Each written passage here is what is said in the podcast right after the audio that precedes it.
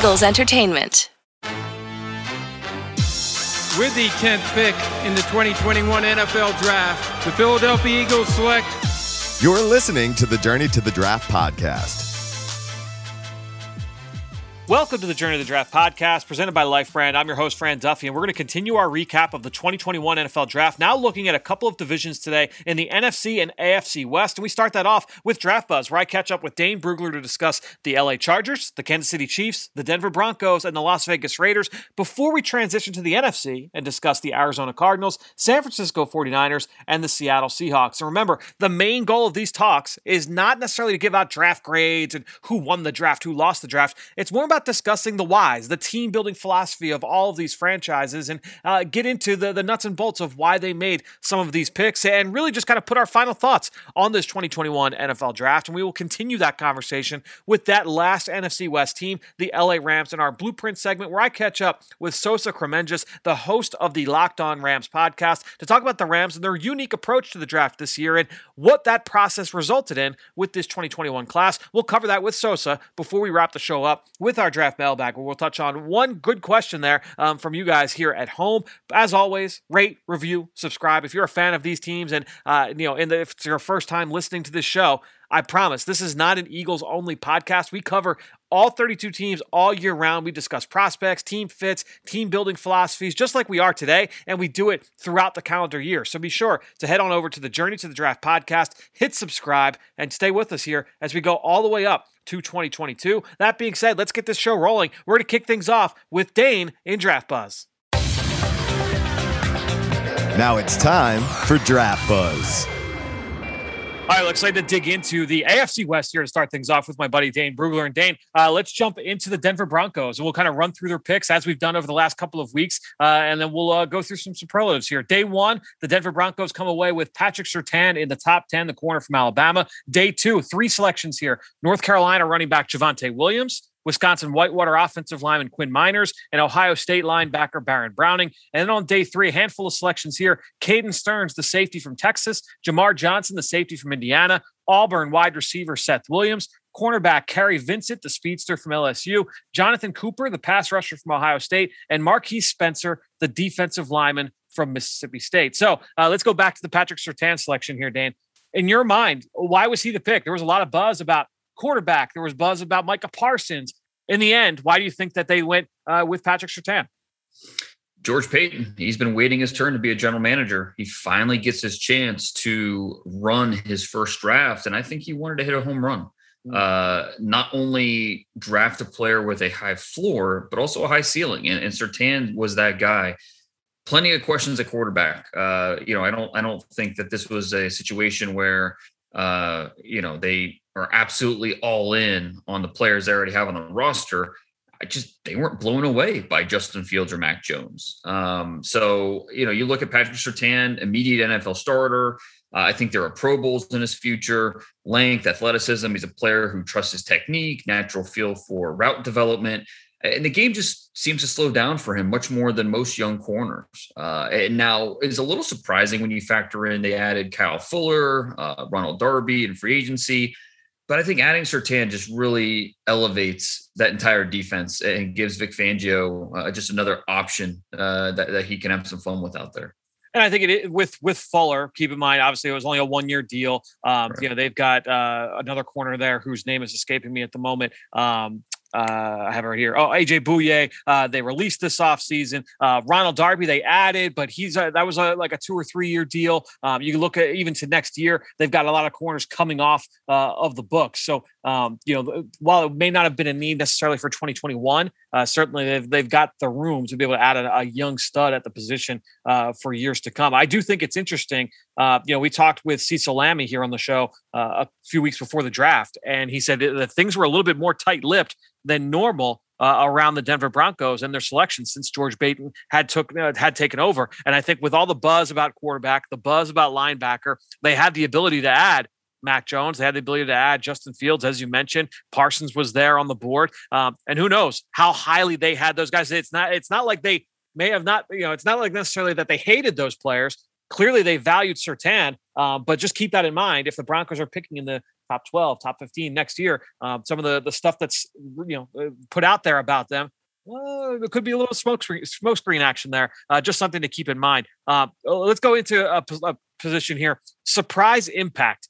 Who could shock us with the impact they have in year one. And for me, uh, this player would be safety Caden Sterns on day three. And, and this is a guy, look, um, you know, you look at that safety room, they clearly and they, and they made it a point to try and redo this entire secondary going into the offseason. I look at Caden Sterns, the way that he plays the game, it's kind of modeled after the way that Vic Fangio wants to be able to play. He's an instinctive player. He's a methodical player. He can come down and he can finish as a tackler one on one. He runs the alley very well. He's not a guy that you're going to put in the slot and play man to man. That's fine. That's not the way uh, Vic Fangio is going to utilize his safety. So uh, I think when you look at him, you look at Jamar Johnson, who they added uh, on day three as well, the safety from Indiana. I think they have they have some similarities in, the, in, terms of the way um, you know that they can make an impact for this defense. So to me, I look at Caden Sterns, who they selected in the fourth round, and say that this is a guy that can come in and have have a year one impact. Yeah, you make a great point about the fit because you add him to that Vic Fangio defense, uh, and you know a lot of a lot of ability and freedom to play high to low, and that's what Caden Sterns can do. Now, I, do have major concerns about his conservative conservative play style. Uh, you know, tendency to rub some the wrong way, which was a common theme in Austin, according to many I talked to at the Texas program. Uh, but there's no doubt about the athleticism, uh, you know, and that translates to the NFL. So if he stops reading his press clippings, focusing on just playing it safe, uh, we could see his playing time really increase throughout his rookie year, uh, which will allow him to make an impact. And obviously, look, there are some guys on that team. Javonte Williams, I expect to make a year one impact. Quinn Meinerz expect uh, Patrick Surtain, but this would be the guy that I think would surprise us with his ability in year one. When we look at those day three picks, Dane, is there a guy that you feel has the highest ceiling of all those fourth, fifth, sixth, seventh round selections that I listed earlier? Yeah, and, one other name. I mean, and you mentioned Quinn Meinerz, and I think that he would he would have been my choice for the surprise impact just because you look at who's in front of uh, the depth chart. Yeah, You know, they drafted Lloyd Cushenberry uh, uh, in uh, what third round last year. Yep. Uh, Dalton Risner, Graham Glasgow are slated to start at guard. So, you know, in theory, the Broncos are set on the interior offensive line.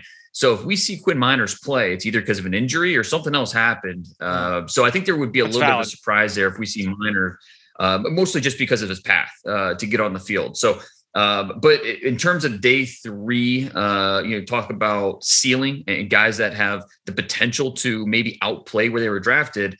You mentioned him, Jamar Johnson, uh, who was drafted uh, shortly after Caden Sterns. Does he need to be better as a run defender? Yeah, no question. Yep. especially if he wants to stay on the field at the pro level.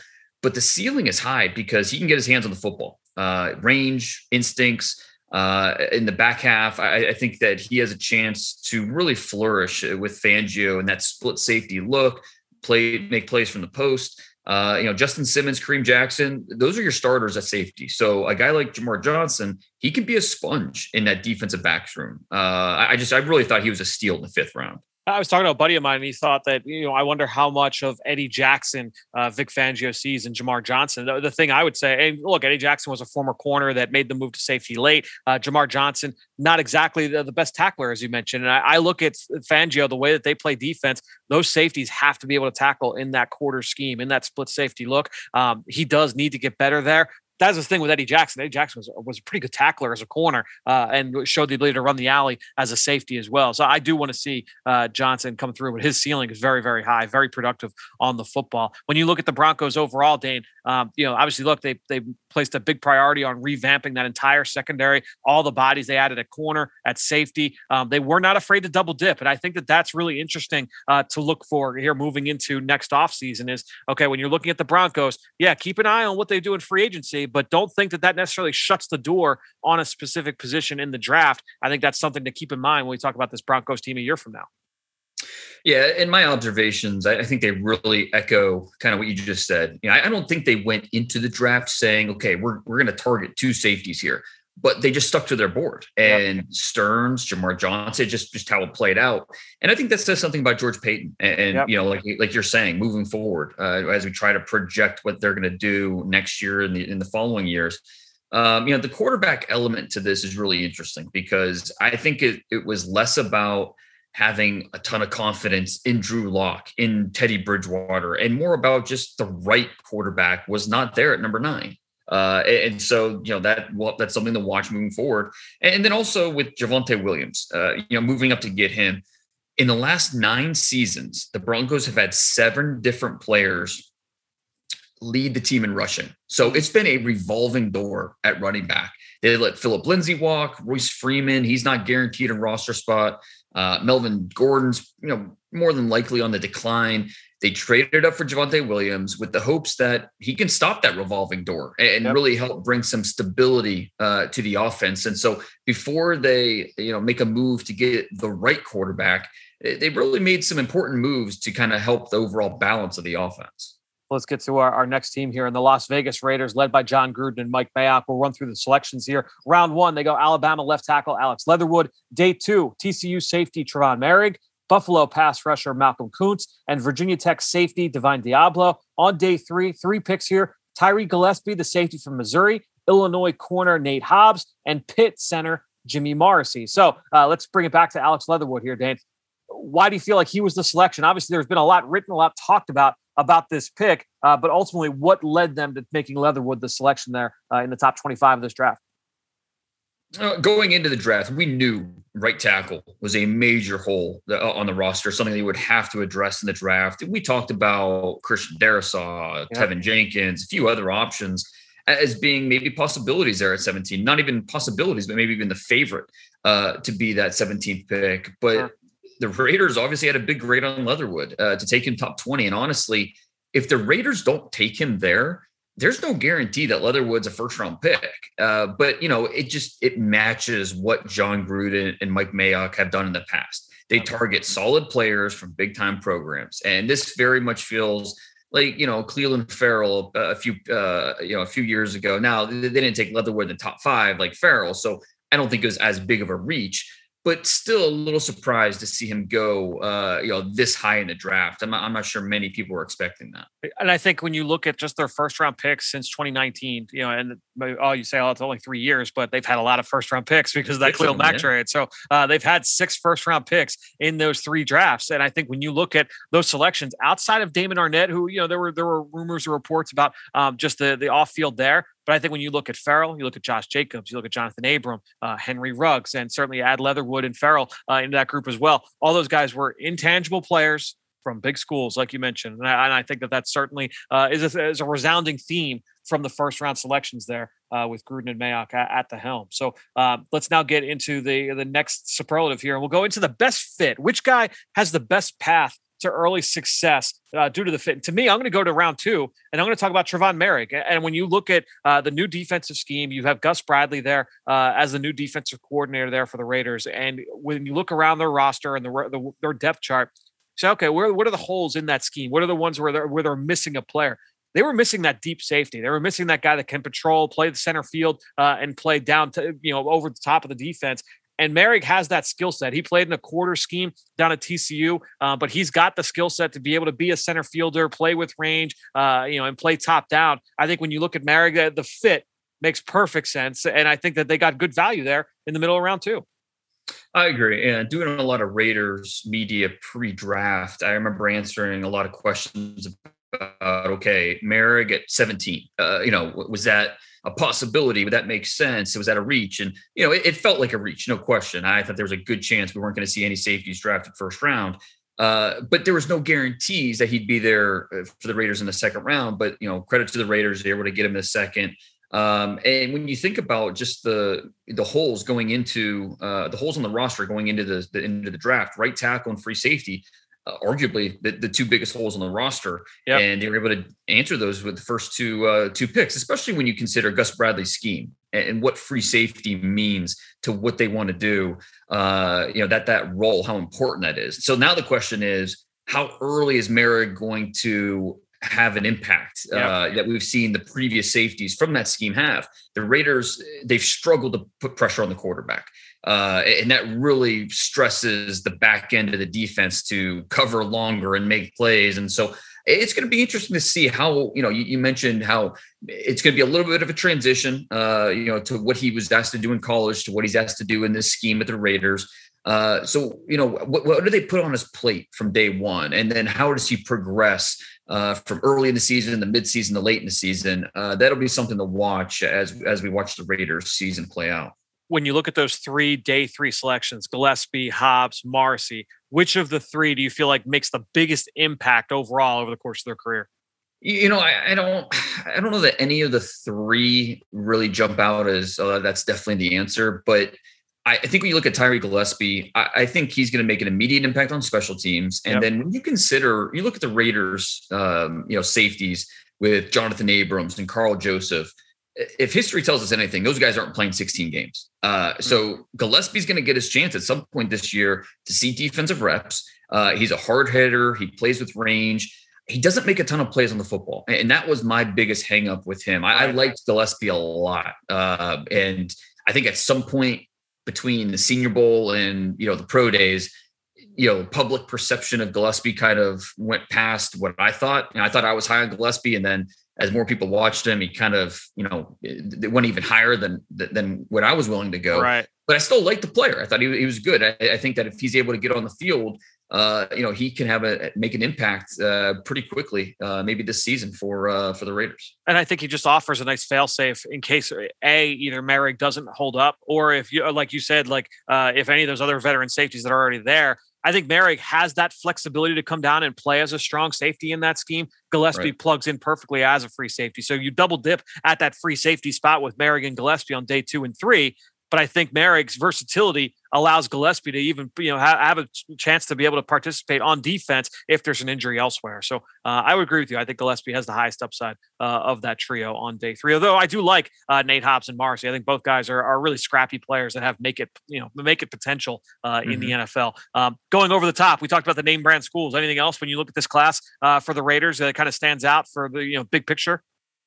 Yeah, no, I, I, think that you know we kind of mentioned it. They're predictable, but they're very unpredictable. You know, they're predictable because right. history tells us the big time programs. Uh, the, the last three years, they've had six first round picks: Alabama, Alabama, Ohio State, Clemson, Alabama, Mississippi State. Those are the six schools they've drafted from.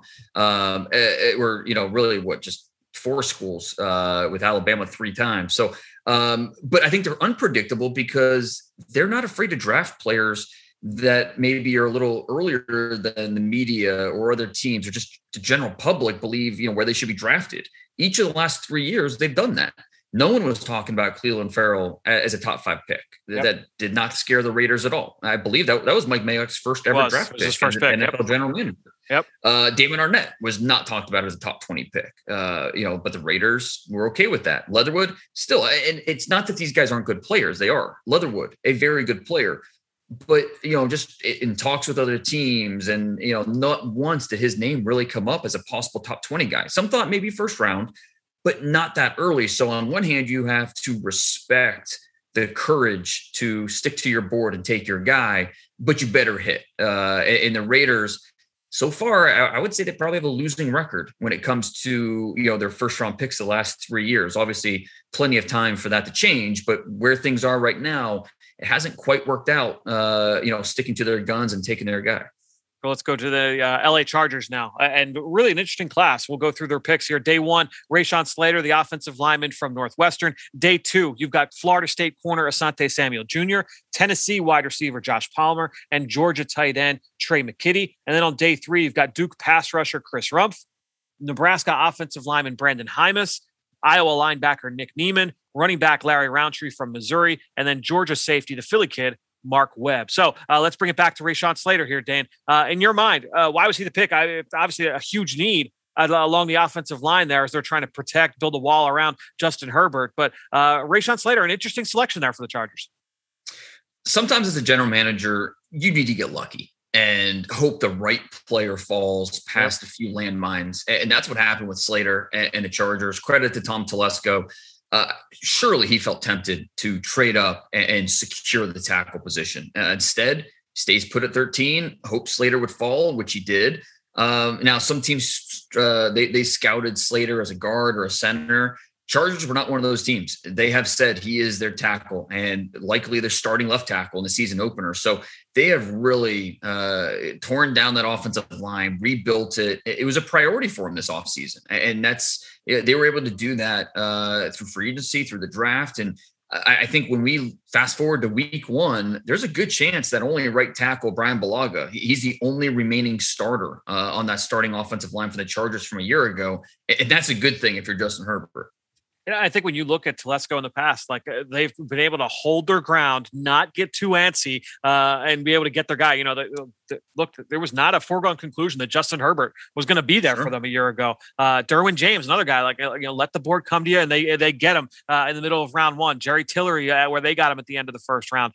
you know, the only first round pick he's traded up for was Kenneth Murray when they made him their second first round pick a year ago when they traded up from the back of day two. So I think when you look at his strategy over the course of his career, certainly uh, that has shown up time and time again. Uh, I'm very interested to see how Slater works out, um, you know, at the left tackle spot, but certainly a big role uh, protecting the blind side of Justin Herbert. Let's go now to our, our next superlative here, and let's talk about competition edition, a player that enters a little bit of a crowded room um, where he's going to have to compete to be able to see that early playing time. Who's a guy that fits that mold for you? I think it's Josh Palmer at receiver. You know, Keenan Allen, obviously, he's entrenched as the team's number one. Mike Williams hasn't exactly lived up to being a top 10 pick, but it would not surprise me at all if he sets career best this season, especially now that he's in the final year of his rookie deal. Right. Um, you know, we've seen players like Jalen Guyton or Tyron Johnson. They've been productive when given opportunities.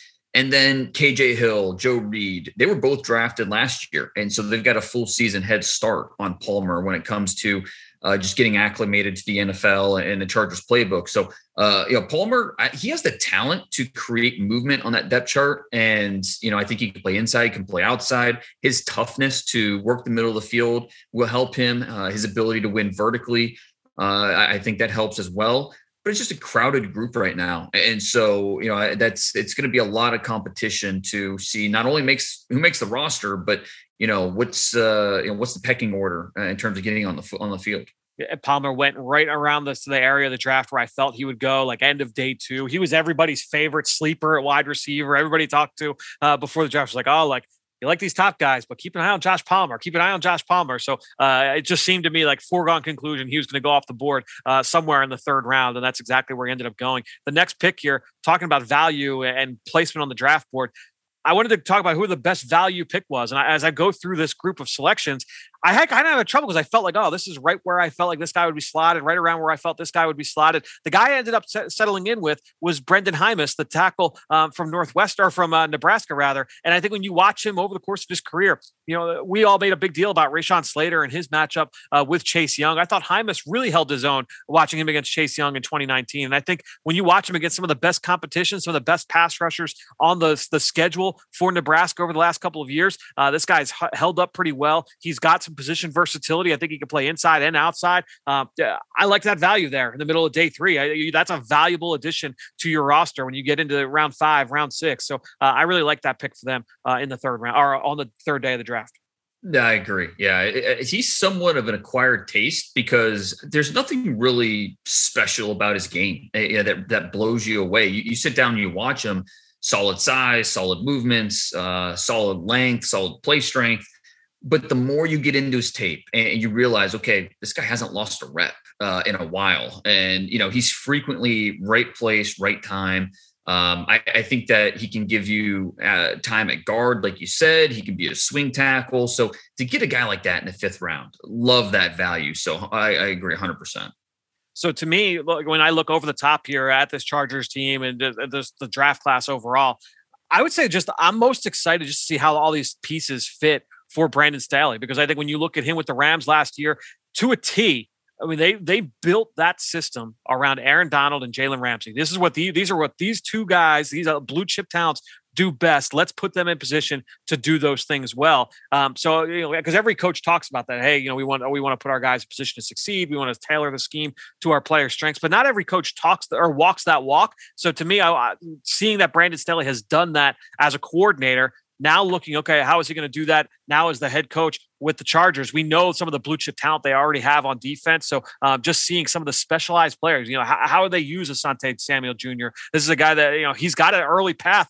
to playing time, significant playing time with that Chargers defense. Chris Rumph, we, we you kind of view him as like a specialty pass rusher. That's how he how he was with Duke.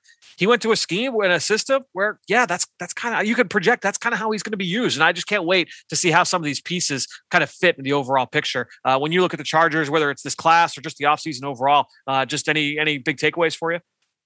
Yeah, and, and I agree with you because they their first six picks this year, only two were on defense, but I think both of them are really intriguing with Staley, with uh, Sante Samuel Jr. and, and Chris Rumph. So I, I, I, think that's a great point. And just going back to that Slater pick, I, I think it highlights just how important it is, and we we touched on this a little bit. Uh, but just how you know for a general manager to understand when to trade up, when to be patient, and the last few years, we've seen Telesco be uh, really just do a really nice job at reading the board, uh, landing Herbert, landing Slater. Obviously, like I said, there's some luck involved there because you can't control what other teams are going to do. But if you take the temperature of the room and really understand, okay, our best odds for this are to do xyz then you know you're ready for any scenario. You put your position your team in position to get the right players. It's just not something we talk about enough when yep. it comes to being a general manager and you know orchestrating uh, what to do during the draft. I, I think you know a lot of us would love to play general manager and a lot of us would probably panic at times when oh you know our guy's gonna be off the board let's go get it you know and to have the patience to have the foresight to understand what's going on i, I think just you know a lot of credit to tom telesco for the way he's operated uh, especially the last two years Let's go now to the uh, the Kansas City Chiefs, our last team here in the AFC West. I'll run through the picks. No day one selection after the trade for Orlando Brown from the Ravens. So their first pick comes in the second round. Day two, they take Missouri linebacker Nick Bolton. They follow that up with Oklahoma center Creed Humphrey to round out the second day of the draft. And then four guys on day three Florida State defensive end Josh Kaindoh,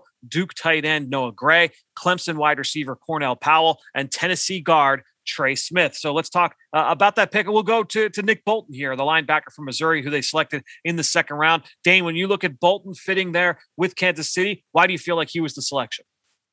I think he's too good to pass up at number yeah. 58 overall, you know, and Anthony Hitchens, he's going to be a starter this year. Willie Gay should see more snaps uh, in year two for the Chiefs, but Bolton has a talent to be the quarterback of the defense, uh, even if it might not happen right away, uh, just because of the the path to get on the field.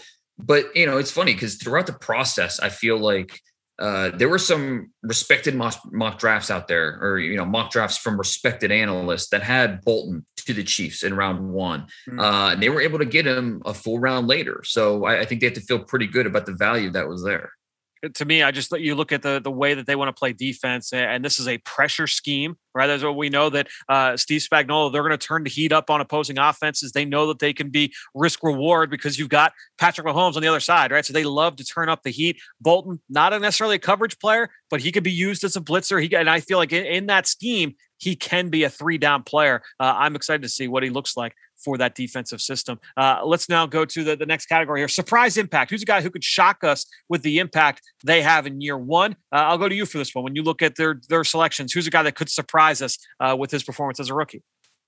And I'm going to go with Creed Humphrey here, and it, it's similar to the Quinn Meinerz uh, conversation because you know he's Creed Humphrey's a good player. It, it's not going to shock anybody if he comes in and plays well as a rookie. But I, I, think when you look at okay, what the Chiefs has done on the interior of that offensive line, Joe Thuney coming in as a left guard, uh, the Chiefs signed Austin Blythe to be a one-year uh, starting center in 2021. Uh, they've got Kyle Long that they brought in uh, at right guard. Uh, Laurent Duvernay Tardif is coming back. Uh, he'll, he'll, compete at right guard as well. So for Creed Humphrey, there's not a clear path to get on the field, just like Quinn Miner, same same type of deal. Uh, so I think that as a rookie, he's going to give you that interior line insurance. Yep. But he's just he's too good to keep on the sideline. So at some point, he's going to get on the field, and once he does, he might not give that job back. So you know, again, saying he's going to make an impact as a rookie, not really a surprise because the talent, the ability the surprise part comes with the interior line depth and there just not being that clear path. So uh, it, it's really uh, you know funny how this glaring weakness has been transformed into the strength for the Chiefs. Honestly, and I, I don't want to get too. I guess I'll get ahead of myself. My, my over the top thought on the Kansas City Chiefs was just how they turned uh, what was a weakness for them in the Super Bowl into a huge, huge strength of the football team on the offensive line with what they've done in free agency. They go get Joe Thuney. They start bringing guys back. They go in the trade market. They get Orlando Brown. Then you go into this draft. You take Creed Humphrey, who was one of the best centers in the in the class, and then you get Trey Smith, who was going to be my day three highest ceiling player. Uh, you get him late in the draft with your final pick both those guys, Humphrey and Trey Smith, if you would ask people a year ago, you'd say, yeah, they're probably first round picks in 2021 or in 2021. Uh, neither guy ends up in round one, but the talent is still there. And I know Smith was a little bit up and down this past season as a senior,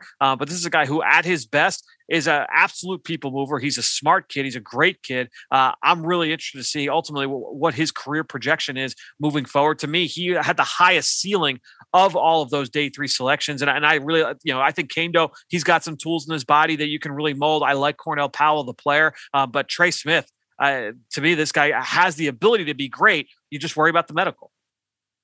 Yeah, and I, I think that uh, you know we know the talent's there. It's just a matter of okay, can he play under control? Uh, can he stay on the field? It, it's hard to reconcile. You know, what's that root problem with him? You know, why why were some of the low points on tape? What was the reasoning? because on some plays he looks balanced and looks powerful on others he looks completely overmatched and you know he's making freshman mistakes out there so andy heck yeah one of the more respected offensive line coaches in the league so i'm eager to see what he can do with a talent like trey smith so let's now go over to the Arizona Cardinals, and we'll go, to the NFC. To me, uh, running looking through their, their, their selections, this was an interesting team for me coming into this draft. Day one, they take Tulsa linebacker Zaven Collins. You end up on day two with Purdue wide receiver Rondale Moore, and then on day three, Marco Wilson, the talented corner from Florida, uh, Duke pass rusher Victor Dimukeje, UCF corner Tay Gowan, safety James Wiggins from Cincinnati, and Penn State center Mike Menet. Uh, let's go back to Zaven Collins here, Dane. Oh, to me, one of the big things that stood out to me about when you look back at Steve Keim and you know his uh, his draft history, he can't help but take these like the, positionless players on defense. Yeah, and that is kind of the new wave in the NFL. You're looking for those hybrid talents, but when you look at their draft history,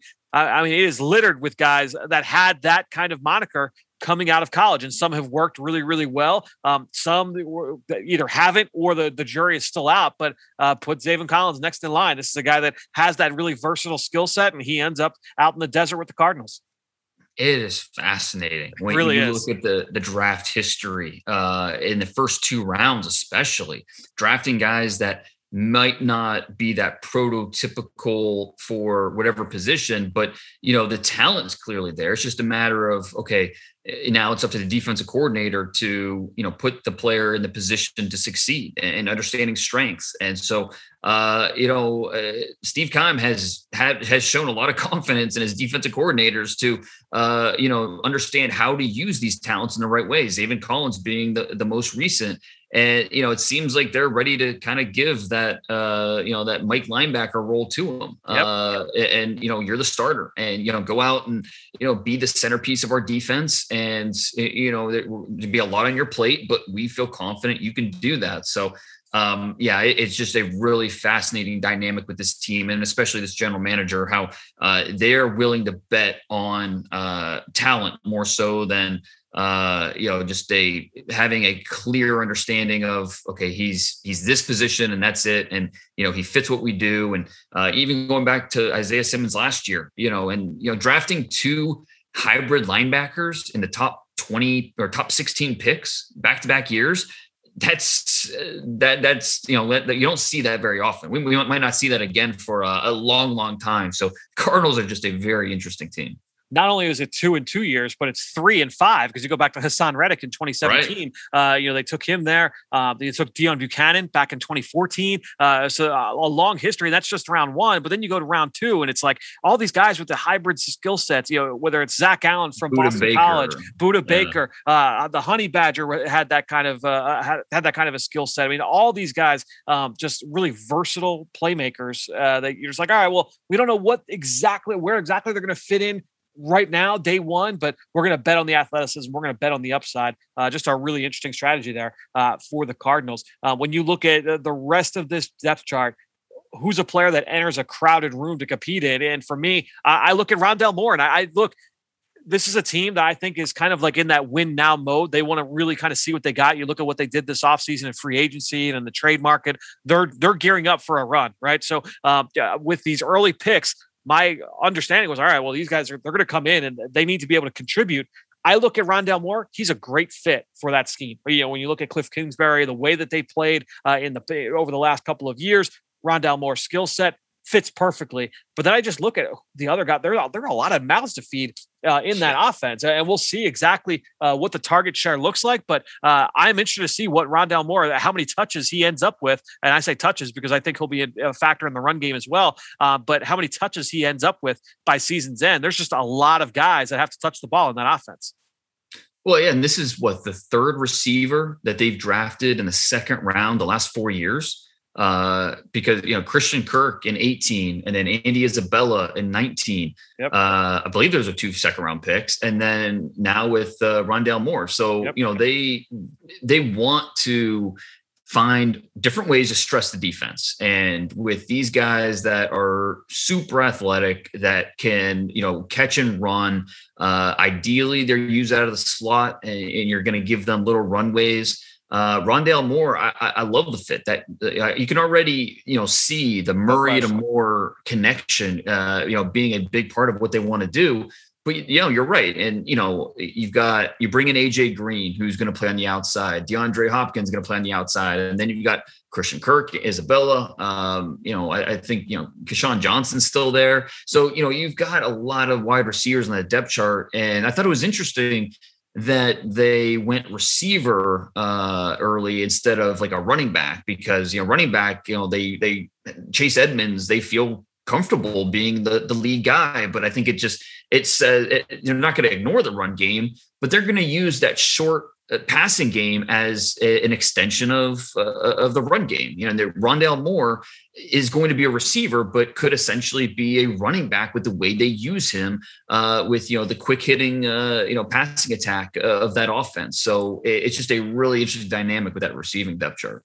We've talked about Steve Keim, and he's got a, long history of drafting. So, you know, the, since he's got that type, is there a player when you say, "All right, we're going to connect the dots here"? Who's a guy that you could have predicted before the draft would end up uh, wearing that Arizona red. Is there a guy that kind of fits that mold for you? Well, obviously Zaven Collins. Yeah. Uh, you know, we, we touched on it. Uh, just the hybrid nature. Um, you know, might not be for everybody, might not be for every scheme. Um, but you know, Steve Keim doesn't doesn't really you know care about that. He doesn't care about how if he's a perfect fit. He, he cares more about the talent and the potential impact. And sometimes that works. I mean, Budda Baker obviously has been a huge hit where Haason Reddick, uh, you know, didn't necessarily work uh, until his final year. And, yeah. Uh, you know, uh, you know, he, he got paid for it, although, albeit a one year deal with the Panthers. So, you know, you look at it, and I think Marco Wilson on day three, I think he'd be another one that fits, uh, you know, inconsistent tape, but really athletic. You know, I, I think that kind of fits what they like to do. Um, Rondale Moore, I think, is another one. So uh, I think the first three picks that the Cardinals made this year, very lockstep with what they usually do closing thoughts on the Cardinals here. To me, this is a team I mentioned earlier. They're they're clearly gearing up for a run, and they have said actually they said after the draft that their first two pick, Collins and Moore, they have plans to play them as rookies. Like they want them to make a year one impact. Honestly, that's why I felt like they were a sleeper team, Dane, that could draft a running back in round one. Like if it was yeah. like, oh, like who's a team that could that could shock us and take a running back early. I was like, uh, keep an eye on like Travis Etienne going to the uh, to the Arizona Cardinals uh, in the top twenty. Yeah, that was like one of my sleeper like kind of connect the dots, follow the breadcrumbs kind of selections. Um, but they end up not going that way. Obviously, uh, any other kind of thoughts overall in terms of the, their overall draft strategy in this class? Yeah, I was surprised how you know, kind of along the lines of what you're saying, they didn't draft a running back at all. Yeah. Um, you know, they bring in James Conner on a very cheap deal. Uh, you know, we knew watching James Conner last year with the Steelers. Obviously, you know he's uh, not starting material. He, he's not going to bring a lot of juice to your offense. Chase Edmonds has been a change of pace back for this team, and he's done well. I mean, last year he had over 50 catches Um, but you know, in terms of being a lead back, he's he's a little unproven. Um, so you know, they're kind of it's just interesting that the way that they they're looking at their this running game right now, and you know, they're they're going with uh, uh, some you know lackluster options. Um, you know, giving Chase Edmonds a chance. You have a bring in a veteran like Conner. Uh, but you know, I, like I said before, I think they're trusting the the passing game to really and Kyler Murray's legs, obviously, mm. to to be a big part of what they do, or you know, the central part of what they do. And this is you know, Cliff Kingsbury. He enters the season on the hot seat. So your your theory of what you're saying, the win now attitude, I, I certainly think that uh, that applies to this team. I think their actions uh, certainly show that. Uh, yeah. And it'll be interesting to watch uh, just how this year unfolds for them. Uh, let's go now to the San Francisco 49ers, one of the big teams to talk about in this draft, right? They, they trade up, they take Trey Lance on day one. Day two, they come away with three players Aaron Banks, the powerful guard from Notre Dame, Trey Sermon, the running back from Ohio State, and then Michigan corner Ambry Thomas. And then on day three, handful of guys as well Jaylon Moore, the offensive tackle from Western Michigan, Oregon corner Deommodore Lenoir. USC safety Talanoa Hufanga, and then running back Elijah Mitchell to round it out from Louisiana. Uh, look, Dane, when we when the 49ers made that trade a couple of months ago to move up to number three, we did a segment here on the show. We talked about the pluses and minuses for all, every single one of those quarterbacks outside of Trevor Lawrence and Zach Wilson. We talked about Trey Lance, Justin Fields, Mac Jones, what made sense, what didn't. Me, you, and Ben, we sat here and we said, who makes the most sense? And all three of us landed on Trey Lance. And, we said you know, he just makes the most sense, even though they weren't at that first pro day. And even though they had never drafted an FCS player before uh, under John Lynch and Kyle Shanahan, to me, it, just, it just made so much sense when you, when you look at the way that Lance played uh, at North Dakota State, his overall skill set. When you trade up that level, of, uh, that amount of assets to move up and take a guy, you want a guy that's got that that superstar skill set. Trey Lance has it everything about Trey Lance was unprecedented. Uh, yeah. You know, the 17 career starts, the um, you know, being a redshirt sophomore, only 20 years old, uh, the production and being undefeated at the college level, uh, what he did as a freshman, and then having one season uh, or one game as a sophomore. I mean, everything about it was unprecedented, and so but I think you're right. I mean, we, when we talked about it, I did a the moment the trade was made, I did a top ten mock draft on the Athletic. Trey Lance was my pick at number three. It just everything about his skill set. You think about it with that Shanahan scheme, it made so much sense as being just the ideal fit. And I wish I would have, you know, stuck to that gut right. uh, reaction instead of believing all the Mac Jones stuff. Uh, but you know, Trey Lance is who they wanted all along, and it's it's easy to see why when you look at his size, his ability, uh, the athleticism, the arm talent, his mind, the way his intelligence uh, translates to the field. Uh, you know, and I can't wait to see him. I don't know how much we're going to see him this year. We're going to see him at some point, but uh, I can't wait to see him uh, to see how he operates, how quickly, you know, how much do they put on his plate as a rookie? What do they ask him to do? Um, it's just going to be a really fun storyline to watch. I do think though, with him having taken the year off last year, that I don't know if you want him to take another year off. Like, do you really want him going two years without playing? Like, sure. uh, I, I, think it's going to be interesting to see how quickly he gets to the field. But we, have talked a lot about Trey Lance over the course of the last few months and kind of projecting him to San Francisco. So I want to ask you uh, about some of these other players. And, and, is there a guy when you look at the rest of this class that you feel is just walking in to the best path to early success, best fit, best situation in that position room? I'm going to go with Trey Sermon. Now, it's a crowded running back depth chart with uh, Raheem Mostert and Jeff Wilson. Um, they signed Wayne Gallman, um, JaMycal Hasty still hanging on. But in terms of fit, I, I think it's going to be really fun to see Sermon as part of that 49ers offense because of his vision, because of his body balance, um, his ability in the screen game. I think I think uh, Sermon was the best screen receiver in the mm-hmm. draft. And, you know, it was a little bit of a surprise to see him where he was drafted. The 49ers, uh, they generally do not draft running backs high. Uh, it was the first running back that the organization drafted top 100 since 2014. And Kyle Shanahan has proven he could find runners on the open market to operate and be successful uh, in, in his scheme and what he does. Uh, but Sermon, I think he can really flourish uh, with his ability. Uh, you know, the off tackle runs, uh, the screen game. Um, I, am really excited to see what he can bring to that offense.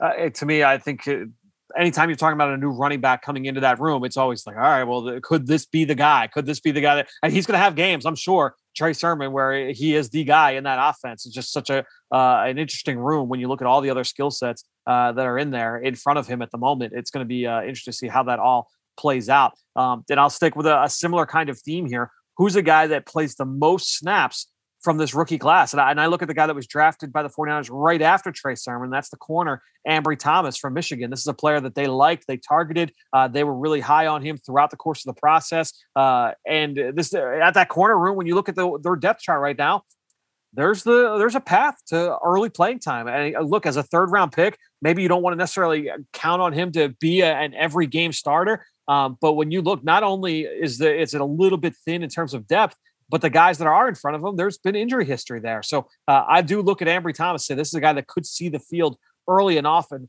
for this 49ers defense. Is there any other guy that you feel uh, could also f- find his way into that boat? Yeah, I'm with you with Ambry Thomas. I think that's a that's a great pick. Um, you know, a player that I, I think was a little bit off the radar just because he opted out.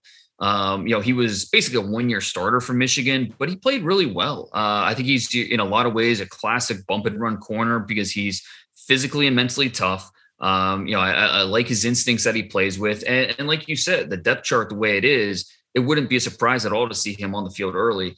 Um, and then, you know, Aaron Banks drafting him where they did, uh, you know, I don't, yeah. you, know, you look at their guard situation right now, it's, you know, Laken Tomlinson's been okay. And, you know, we'll see, you know, when Banks will be able to get on the field, but they drafted him pretty early for a reason. Um, so I think there's a good chance we're going to see him, uh, you know, pretty early as a rookie. I wanted Banks to go to a, a run oriented team, play action oriented team. I think that's a great fit for them uh, inside. He definitely could play early. Um, just overall, the over the top thoughts here on the 49ers. I think one big trend, we talked about this in the past with them athletic, highly competitive players. That's a, a really good uh, trend that you can see. And I think that that shows up uh, here with this group. But then also, just a very senior bowl heavy draft uh, strategy overall with them over the course of the, the last few years under Lynch, under Shanahan. And this year is no different. Uh, five of those picks on day two, day three Aaron Banks, Trey Sermon, Ambry Thomas, uh, Jaylon Moore, and Elijah Mitchell. All of those guys got Senior Bowl invites. Sermon couldn't go because of the injury, uh, but the other four were down there. So uh, I think that's just something to keep an eye on with the 49ers here moving forward through uh, you know the rest of their drafts under this regime. Yeah, that's a great point. And and Sermon was actually down there; he just wasn't able to play, so right. they were able to get some hands-on um, time with him. Um, and you know, I think it's also worth saying 49ers just pretty good at keeping secrets. Uh, yeah, know, I'm sure they had a lot of fun with all the Mac Jones chatter. Um, no doubt. Um, you know, they they said Trey Lance was a guy all along, um, and I, I, think it comes down to keeping the circle small. You know, there were only so many people that knew Trey Lance was the guy, and uh, you know the, the way it worked out. You know, just uh, yeah, credit to them for you know no, no leaks and keeping everybody in, in suspense uh, leading up until the the moment he was drafted. All right, so we've got one final team, and they only have made three selections. So this should be an easy one. Seattle Seahawks here, uh, no first round pick due to the Jamal Adams trade. On day two, they come away with Western Michigan wide receiver D'Wayne Eskridge. On day three, they come away with Oklahoma corner Tre Brown and Florida tackle Stone Forsythe. So uh, let's go to D'Wayne Eskridge here. Uh, Dane, one of the stars of the week of, the, of practice down at the Senior Bowl. Uh, why do you feel like he was the the selection there for them in round three? Well, you know, they uh, obviously have two really, really good receivers uh, already on the roster with, with Tyler Lockett, DK Metcalf, and you're looking for maybe that third option who can operate, uh, you know, out of the slot, be, you know, bring a lot of speed, uh, add a, just a different, uh, you know, dimension to what you want to do on offense hey, I mean, you, you look at D'Wayne Eskridge, he offers a lot of that. I mean, he is a track star uh, on the football field, um, and he can pull down the football. He's not, you know, you don't have to throw it perfectly to him. He can go up and get it. Um, you know, his, his routes are a little, uh, a little bit of a work in progress, but he's a very gifted player, and, and I think he has the pass catching traits that um, are more natural than you would expect for a guy that was uh, so accomplished as a, as a track star in high school. So um, there, there's a lot to like about what he did as a senior. He uh, the uh, Western Michigan only had six games this year, and he had uh, you know he was productive in every single game. He had a catch of at least 47 yards in each game this year. So he was a big play uh, igniter, and the defense knew it was going to him. They still couldn't stop him. Um, and I know that was in the MAC, but he was able to keep that momentum going at the Senior Bowl. And, you know, I think it just became clear this guy is a, you know, he's going to go somewhere in the top 75. A little surprising the Seahawks took him um, with their first pick, but, you know, you can understand why when uh, you look at that offense and, you know, what they were looking to add explosive elements to what they're doing, it, it makes some sense you know, you look at the identity of this offense, the identity of this team. It's a it's a coach that wants to be able to run the football, right? So run game, play action element. And it, may, it might seem cliche, but D'Wayne Eskridge brings that defensive mentality to the receiver room. He's a really good blocker. He's a competitive player. And then when you look at the way that they play too, all those crossing routes, all the play action, the deep crossing stuff. Right. I think Eskridge and his speed, I think it fits really, really well. And the yards after catchability fits really, really well uh, in that offense. For me, uh, looking at the day three impact, of, of those two players, and I liked both. I liked Tre Brown. I liked Stone Forsythe. I just feel Tre Brown has an easier path to year one success. Um, also interesting that they're starting to draft a little bit, you know, or you know, acquire corners that are a little bit different in terms of uh, the physical profile. Right, not all these guys with 32 and a half inch long arms and six foot one plus. Hey, you know, Tre Brown, an undersized corner, uh, but he's got outside experience. He's got the ability to come in and play in the slot just hyper competitive. They're a very, very productive player as well. So uh, Tre Brown, uh, to me, I think has the the earliest slot to be able to play early on from the day three guys. Yeah, you and I were both in that Tre Brown fan club, um, especially after the Senior Bowl, and seeing yeah. seeing what he did there. Uh, he's just a guy that is uh, he's not afraid to get physical. He's very aggressive. And what I loved about you know watching his tape is he made big plays when it mattered. You go to the Big 12 championship game the last three years. Uh, he had a sack safety in 2018 against Texas. He had uh, three big pass breakups and a, and a, chase down in 2019 against Baylor, and then he had a game-sealing interception against Iowa State this past year in the Big 12 championship game. So he showed up when it mattered the most. A little undersized, uh, you know, that aggressive nature works against him at times, but he has big time speed. He's quick to recognize routes and understand what the offense is trying to do. And he plays like that football is his. He goes after it. So he he's going to see immediate reps as a nickel player. And yeah, I, I, think he's he was one of my favorite day three picks this year. Take us home with Stone Forsythe. Uh, here's a guy that I, I was pretty high on. Remind us what you felt, what you felt about Stone Forsythe, their final pick. I thought he was a top 100 player. Yeah. Um, I had him at like uh, somewhere in the 90s um, on my overall board. Um, now he struggles in the run game. That that is not his strength as a player, and so um, you know it, it's just kind of ironic that he would go to the Seahawks. Um, you know where he did, yes, following the way he did. But as a in, in pass protection, he just he has a natural feel for it, and he's so massive that he takes up a lot of room and he plays so wide uh, that he's able to to keep rushers at bay. Um, he doesn't move exceptionally quick, but he's not a slug either. I mean, he he can move a little bit. He played right tackle, played left tackle, so he's got experience at both spots. Um, you know, there, there's a lot to like about him. I, I, was really surprised to see him fall as far as he did. I, I think he has starting potential in the NFL. So we've covered three of the teams in the NFC West. Let's wrap this show up here uh, with the final team from the NFC West, and that is with the LA Rams. Let's do that now in the blueprint. The Philadelphia Eagles are now on Google Home and Amazon Alexa devices. Want to hear Merrill Reese before the season gets underway? Simply say, Hey Google, talk to Philadelphia Eagles, or Alexa, open Philadelphia Eagles and enjoy. Learn more at philadelphiaeagles.com/voice.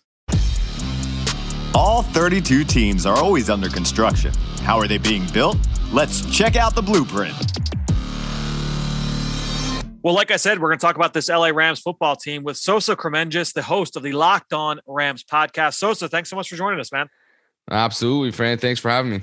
So going into this draft, and there was a, a, lot of great reporting about the Rams and their their draft process, how they were taking on a really a unique year going into this draft. And uh, just looking back, obviously Les Snead has been there for a long time, and while their process has changed a little bit, were there any tr- uh, trends or uh, things that you kind of had been keeping an eye on that you felt uh, could show up in this process in this draft class? Yeah, so the first thing I think that's been really prevalent under Les Snead, at least since 2017 when Sean McVay took over as the head coach, is they love prioritizing like those older prospects for whatever reason. I don't know if they just like guys a little bit more mature or further along in that development curve, but they're always looking at guys that are a little bit older, you know, guys that are in that 23 maybe even 24 year old range. You look at guys like Van Jefferson just last season. The Rams drafted him, I believe he was 24 years old coming out. So um, that is one thing. And always looking at the Senior Bowl rosters is a very big thing for me as well. You know, back to 2017, uh, since they kind of took over together, the Rams have drafted between two and four Senior Bowl players every season. And so uh, they kind of continue that trend again, a little bit on the lower end this past year. Only Robert Rochell, the corner in the fourth round, and Ben Skowronek, one of the receivers in the seventh round, were the only Senior Bowl attendees there. So that was a little bit low. Um, I kind of expected it to be a little bit higher, but I'm not really 100% sure how that one worked out. I figured, you know, they might actually want to be more incessant on looking at the Senior Bowl with maybe having a little bit less, um, you know, face to face meetings this past season with the whole COVID stuff. You yeah. probably would have relied a little bit more on the game tape type of stuff and obviously the Senior Bowl practices and things like that. So they dove into two of those guys. And then one more thing that they always kind of do, and I feel like they do this every season, is they like to look at not necessarily guys that are going to be contributors right from the get go. And that's probably because they don't have first round picks and the Rams are a good team. You know, you're not talking about, uh, you know, a team that's picking the top five here. So your third round pick or fourth round pick is probably not going to walk in from day one and find a starting spot. So they like to find guys that are future starters, you know, replacements for guys that are entering contract seasons and guys that have very specific roles. And I think they did that once again. You look at, you know, just back back to last season, um, every single season, it looks like they're going into these draft classes, taking a guy to try and replace someone entering a contract season. Last year, they draft two safeties, one in the third round, Terrell Burgess, one in the sixth round, Jordan Fuller. And, you know, John Johnson ultimately walks in free agency. And so you look back, you know, to this draft just past now, Bobby Brown, the D tackle in the fourth round. I think that one kind of makes sense. You know, Sebastian Joseph Day, one of their developing nose tackles, entering a contract season. You look at cornerback Robert Rochell one of those prototypical boundary type of corners. He's very raw, so he's going to need to kind of take time to develop. But you look at Darius Williams, a cornerback entering his contract season, so he could be a starter in a year's time there. Jacob Harris, same thing. So I think they do a very good job of finding very specific guys to fill very specific roles that they need on the offensive or defensive side of the ball. And also that they do a very good job of kind of, you know, looking a year down the line and finding guys that they think they can develop in a year's time or two years' time to take over for guys who are entering contract seasons. And that's what's interesting too, when you kind of juxtapose that thought with the idea of taking older players too, because you think, all right, you take older players; these are guys that can contribute uh, immediately. These are guys, they you know maybe the development uh, isn't necessarily needed, but pairing that with, all right, we're not going to ask our guys to contribute day one. Uh, it is interesting that they kind of ride both ends of that fence. It is, you know, because now you look at some of the downside too, because you know, Van Jefferson, is not really going to, how much running is, is he going to get this year? You know, they still have Robert sure. Woods, they still have Cooper Kupp. They signed DeSean Jackson to a pretty big deal for a guy who's only played in eight games. So clearly they have some, you know, ideas to actually get him some run too.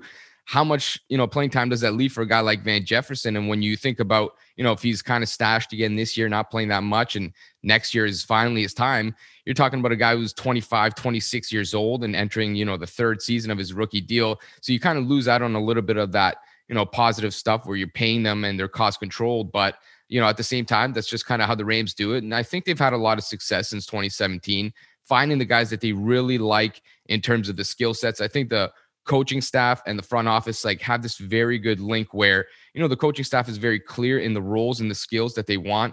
And the front office does a very good job of addressing those needs. Yeah, I, I, think that that's always a, a, really resounding theme on successful franchises is that synergy between the scouting staff and the coaching staff. And, and when you look at the Rams, they certainly uh, bring that. Let's take a look at these draft picks. And you brought up a handful of these names already. No pick on day one, obviously, uh, due to the uh, due to the trades that they've made over the course of the last couple of years. But you go to day two, you get Louisville wide receiver Tutu Atwell, South Carolina linebacker Ernest Jones, and then on day three, a handful of selections here: Texas A&M defensive tackle Bobby Brown.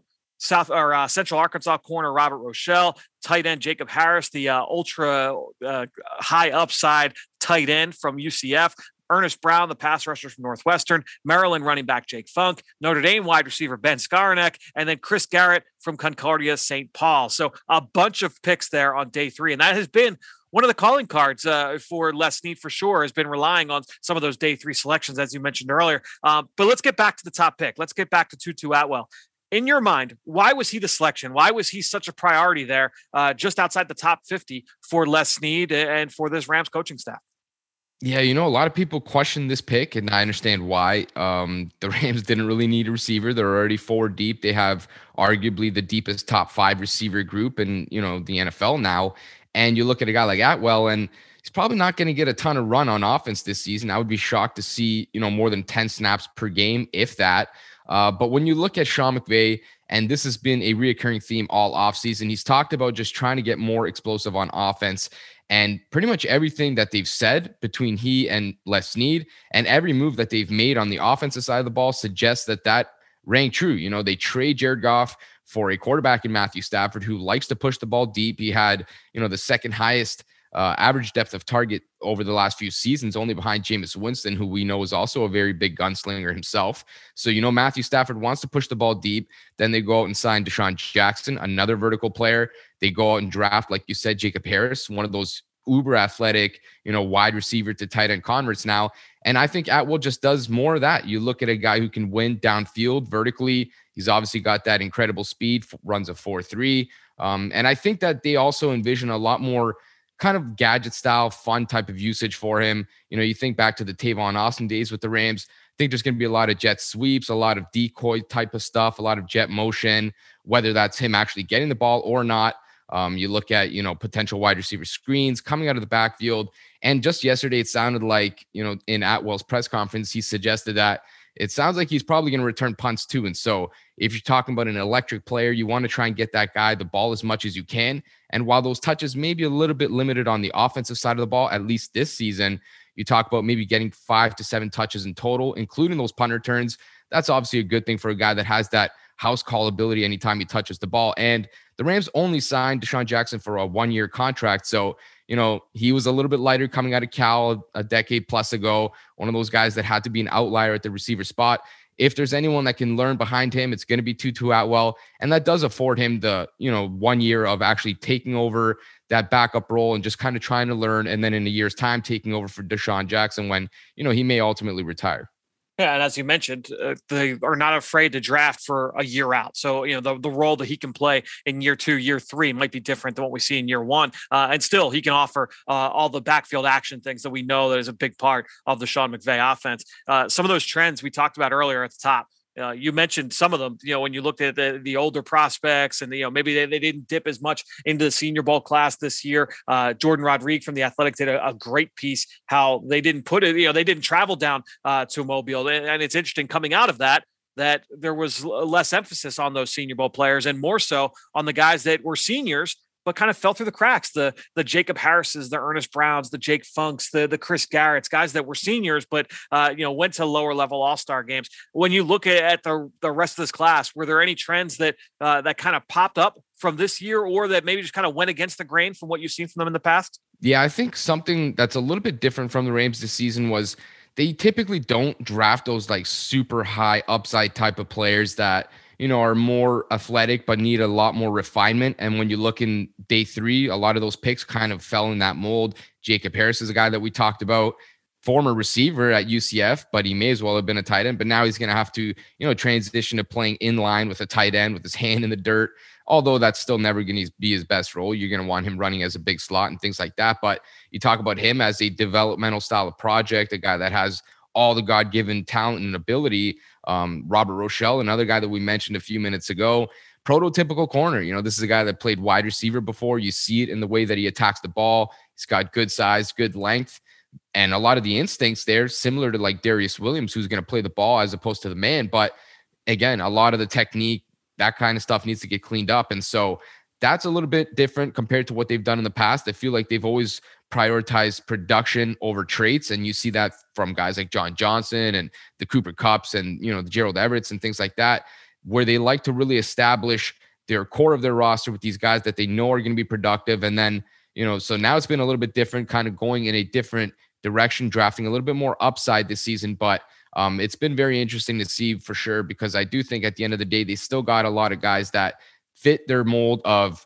you know tough players that are gonna do things the right way for the most part and maybe they don't have that superstar all pro upside but they know what they're getting and i feel like a lot of times they you know they put a lot of stock into just get knowing what they're getting as opposed to always shooting for that high upside Be sure to go check out Sosa on the Locked On Rams podcast. Sosa, this has been awesome. Really, really informative stuff. Thanks so much for joining us here on the Journey to the Draft podcast presented by Life Brand. Absolutely. Always. I appreciate you for having me. Now it's time to hear from you, the fans, in the draft mailbag. Well, awesome stuff there from Sosa, and you can go check him out, like I said, on the Locked On Rams podcast. We're going to wrap this up with Draft Mailbag, where we have a comment from you at home over on our Apple Podcast page. That is from Card Fan 2018. So, uh, hope Card Fan, hope you enjoyed this because uh, we were obviously hit on one of your favorite teams there uh, with the Cardinals. One of my favorite podcasts. Thanks to Fran for being professional enough to learn the correct pronunciation of players' names. Well, I do appreciate uh, you noticing that, and that is a that is a big pet peeve for me. Uh, look, we spend all year not criticizing, analyzing these players, right? We're going to say like what they do well, what they don't do well, what they need, where they need to improve. We're always honest with our evaluations. And if we're going to evaluate a guy on the field, the least we can do is learn how to pronounce the guy's name correctly. Right, I, that is like the the minimum of what we can do. So that is a huge pet peeve of mine, um, and so I'm always trying to put in effort to make sure that I pronounce a player's name correctly. Uh, and so I do appreciate uh, you noticing that. Thanks so much uh, for your support, and thanks so much to everybody out there for your continued support of this show. We're going to continue through our uh, 2021 recap next week. We're going to cover the NFC and AFC South. We'll have one more blueprint segment, and then we're going to keep this rolling. We've got a lot coming here on the Journey to the Draft podcast presented by Life Brand. Stay tuned for our journey segments as well. If you're an Eagles fan, even if you're not an Eagles fan, you might enjoy uh, what we've been doing, looking back at all the times we've talked about uh, the Eagles draft picks here this year on the show. And it gives you some insight into some of the segments we do year round here on the Journey to the Draft podcast presented by Life Brand. We'll talk to you next week. Introducing season two of the Return Game podcast, Birds, Boys, and Bad Blood, presented by NovaCare Rehabilitation. When it comes to the Eagles Cowboys rivalry, you think you know the whole story, but there is more. So, so much more. And we're about to uncover it all. And I think back to some of my favorite memories in the rivalry, and I remember exactly where I was who I was with, what I was doing for so many of these games. Lito Sheppard's interception to ruin T.O.'s return to Philly. I remember leaping off the couch in my house where I grew up and nearly punching the ceiling. I jumped so high. The pickle juice game. I was actually on a family vacation in Disney World. We made sure we were back at our hotel so that we did not miss that game. 44 to 6. I remember I was watching that game from a bar near the mall where I was finishing up Christmas shopping earlier that day. I was with one of my best friends. Obviously, we couldn't miss the game. So we made sure we were geared up up. We had a good spot in front of a big screen. We went through like 18 plates of appetizers that day. And I have these memories because these games meant so much and continue to mean so much to us as Eagles fans. So, if you want to relish some of those great moments in the rivalry, be sure to go subscribe to Return Game and Eagles Entertainment original podcast. Subscribe now wherever you listen to podcasts.